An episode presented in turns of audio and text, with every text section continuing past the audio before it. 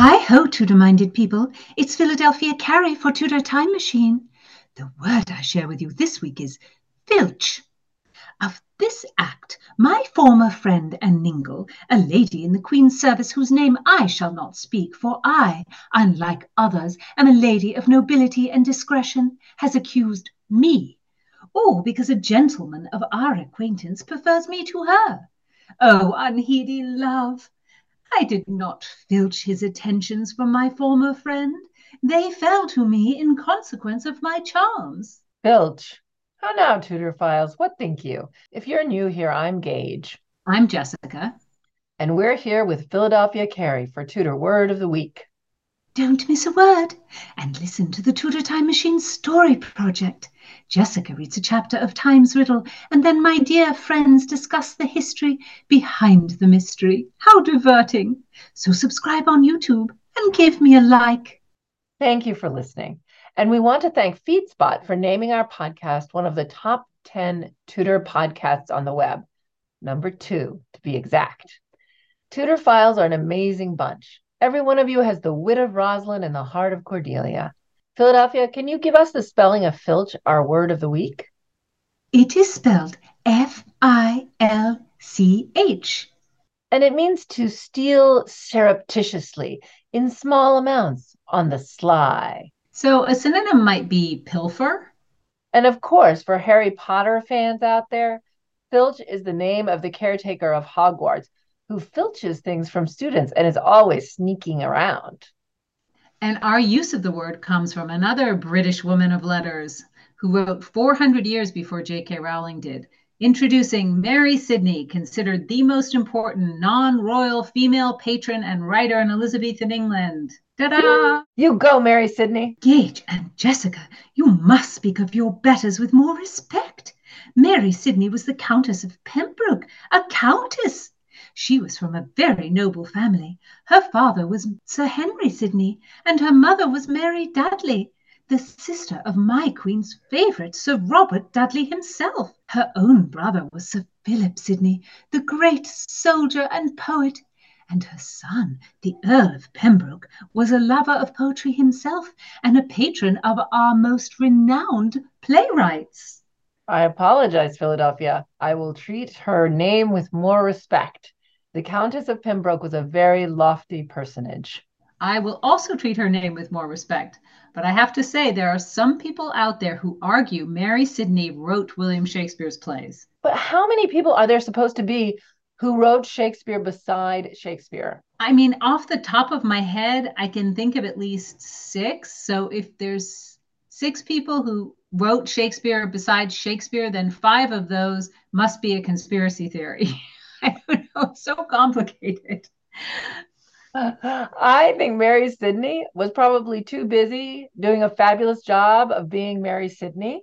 She was a lady in waiting to the queen, a writer of poetry, a translator, a patron of the arts, the head of two enormous country houses. She was a planner of theatricals at her home, an adept court politician, a friend of Ben Jonson, Shakespeare, and a host of other writers at the time. She was a prolific letter writer to all kinds of intellectuals, the mother of four children, a linguist, a widow who commanded her own life at a time when women were subject to so many laws that kept them out of business. She was doing too much of her own impressive writing to masquerade as William Shakespeare. And also thinking Mary Sidney would even have wanted to write plays for the popular playhouses in London, it's really wearing a presentist hat.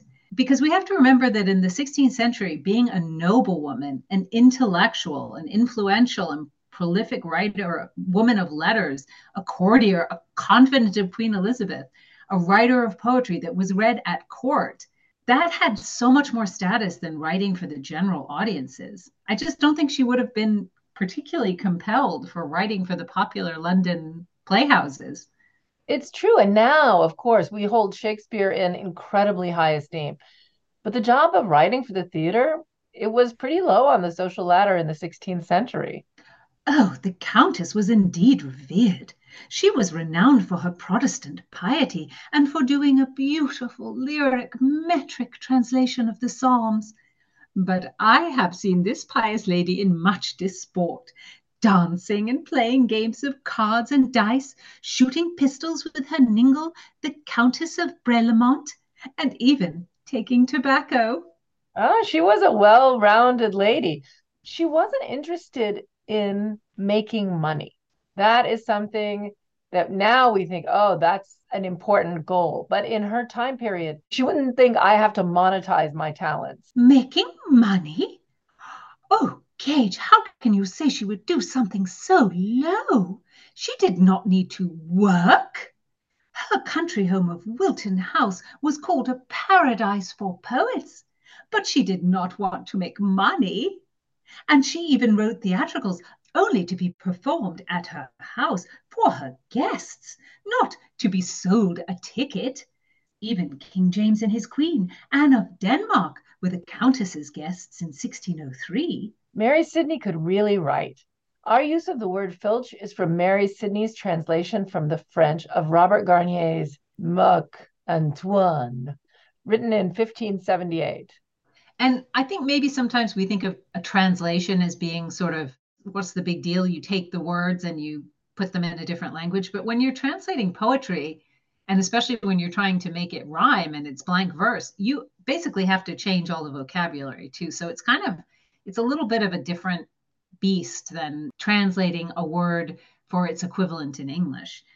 And actually, in fact, Mary Sidney's translation of this play, it's considered one of the first English dramas in blank verse. And historians credit her translation for influencing Shakespeare's Antony and Cleopatra. She's not doing a literal translation, she's interpreting and creating something on its own as well. I do so adore the tragedy of the Egyptian queen and her Roman lover, how they joined in battle against Octavius Caesar, and how Antony condemns himself to death when he fears Cleopatra has betrayed him. Oh, let's hear the lines in Mary Sidney's translation when Antony speaks of his love for Cleopatra and its consequences.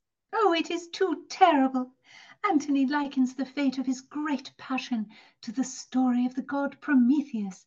He says, by stealing sacred fire, Prometheus then unwise, provoking gods to ire, the heap of ills did stir, and sickness pale and cold our end which onward spur, to plague our hands too bold, to filch the wealth of skies. Oh, that's so good. I really like to plague our hands too bold, to filch the wealth of skies. Okay, I'm all about presentism today, but I want to put on my presentist hat again just for a sec, because at her death in 1621, after all these things she did, Mary Sidney was eulogized by the poet William Browne only as Sidney's sister, Pembroke's mother. That's it. All her hard earned credits were filched by the 16th century patriarchy. Damn them. but we will remember her for so much more. I will say it again. You go, Mary Sidney, Countess of Pembroke. Give heed, Tudorphiles. Bring some 16th century sauce to your vocabulary with Filch. Listen in next time. Don't miss a word. Subscribe on YouTube and give me a like.